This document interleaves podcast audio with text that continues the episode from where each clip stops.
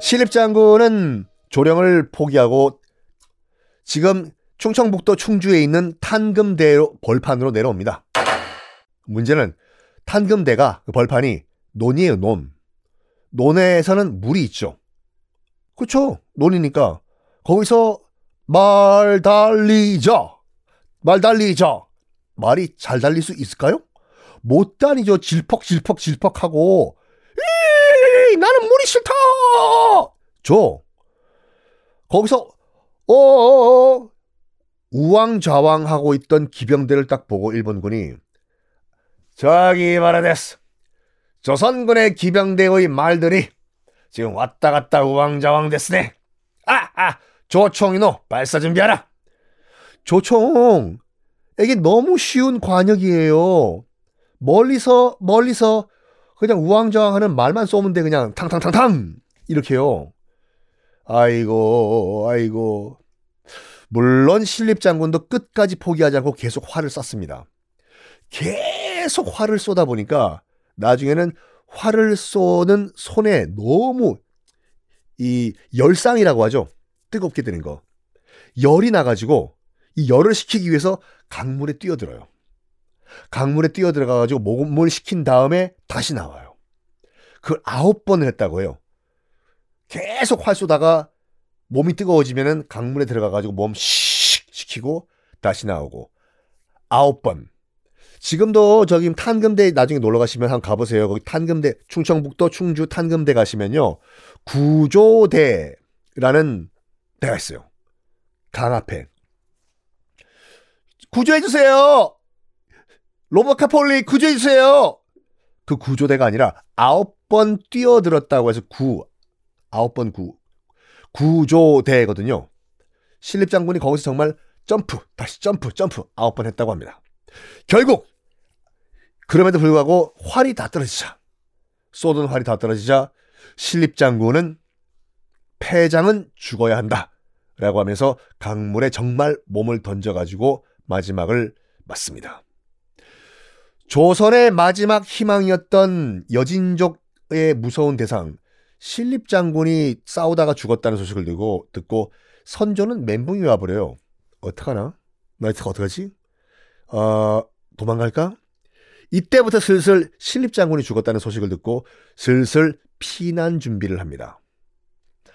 파천, 몽진이라고 하는데 파천, 몽진은 왕이 도망가는 걸 굉장히 뭐라고 할까 아름답게 표현한 표현이거든요. 그냥 도주예요, 도주. 나중에 우리 또 고정편 할 때 하겠지만 조선 후기에 아관 파천이라고 있잖아요. 그 아관 파천이 뭐냐면 아 당시에 그 러시아를 한자 표기로 아라사라고 했거든요. 관 공관 러시아 공관을 아관이라고 했어요. 글로 고종이 도망간 거예요. 파천했다고. 무슨 파천이야? 러시아 공사관 도주죠. 어쨌든 간에 슬슬 우리 이거 이거 파천해야 되는 거 아닌가? 라고 생각을 해요. 그래서 물어봐요. 그 신하들한테. 저기 이제 슬슬 파천을 준비를 해야 될 때가 아닌가 난, 나는 생각한다. 의견을 물으니까 신하들의 입에 거품 뭡니다. 전하! 여기 종묘를 놔두고 어디를 가신단 말입니까? 전하! 종묘는 그거죠. 그 선왕들, 돌아가신 왕들 그, 그, 위패, 위패 못인데. 지금 가면 앞에 닭돌기판이죠. 종묘를 놔두고 어디를 가신답니까? 전하! 라고 해놓고 뒤에서는 호박씩 가요. 이 신하들이. 왕 앞에서는 전하! 파천 안 됩니다, 전하! 해놓고 집에 와서는 여보! 아들아! 빨리 짐 싸! 임마! 피난 준비를 해요. 그리고 식구들은 다 몰래 몰래 북쪽으로 피난시켜버립니다. 이런 이중 인격자들 진짜 확 그냥. 이런 가운데서 어떤 의견이 올라오냐, 올라오냐면 아직 세자가 정해지지 않은 상태였어요. 지금 조선은요. 광해군 아니에요 아직요. 만약에 사태를 대비해 가지고 세자를 정해야 된다라는 의견이 아주 조심스럽게 나와요. 그때 선조도 그걸 그것 그거는 옳은 생각이라고 해요. 그래서 물어봅니다. 누가 세자로 적합하겠는가? 라고 신하들한테 물어봤는데 아무도 대답을 안 합니다. 여러분 같으면 대답하겠나요?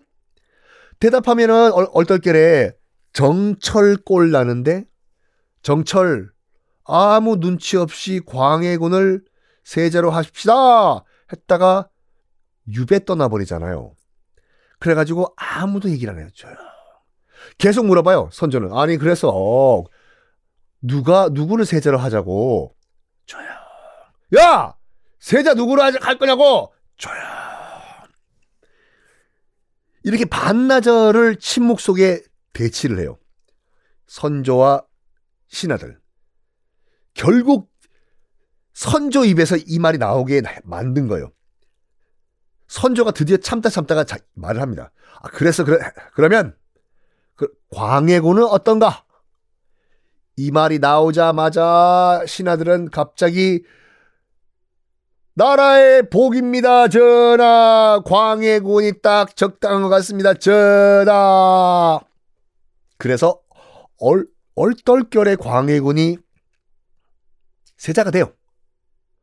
그러면 원래 원칙대로는 세자가 정해지면 축하 파티도 열고 축하 행사도 하고 그래서 다음 왕이 결정된 날인데 얼마나 중요한 날이에요. 근데 축하 행사 단 1도 없이 얼떨결에 광해군은 세자가 됩니다. 그리고 세자가 되자마자 제일 처음에 한 임무가 뭔지 아십니까? 피난 짐 싸는 거였어요. 그리고 바로 그 다음날, 세자 책봉된 그 다음날 새벽, 비가 억수같이 오는 그 새벽, 선조는 드디어 도주를 합니다. 피난길을 떠난 거예요. 한양에 있던 그 사대부들이 달려와요. 나라님께서 수도를 떠나시면 안 된다고. 전하, 떠나시면 안 됩니다. 끝까지 지금 종묘 사직을 지키소서 전하. 궁궐 문 두드리면서 통곡을 하고 난리가 난 거예요. 그래서 선조가 뭐라고 한지 아십니까?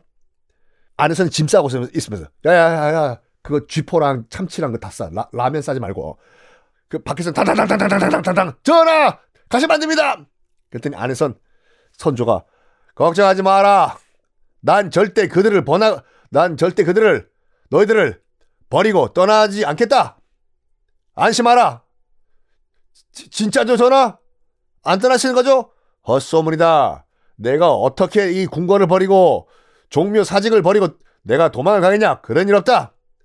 그러면 그렇지 우리 나라님께서 아유 어떻게 이 궁을 버리고 어? 파천기를 오르신단 말인가? 그런 거 없어. 돌아간 거 보고 바로 문 열고 튀기 시작합니다. 선조는요. 궁을 지키던 병사도 단 한 명도 없었어요. 왜? 이미 선조 왕이 도망을 갈 거란 거 다 정보를 입수해서 그들도 먼저 튀기 시작한 거예요. 밤새 비가 왔다고 합니다. 선조는 어떤 길로 도주했을까요? 다음 시간에 공개하겠습니다.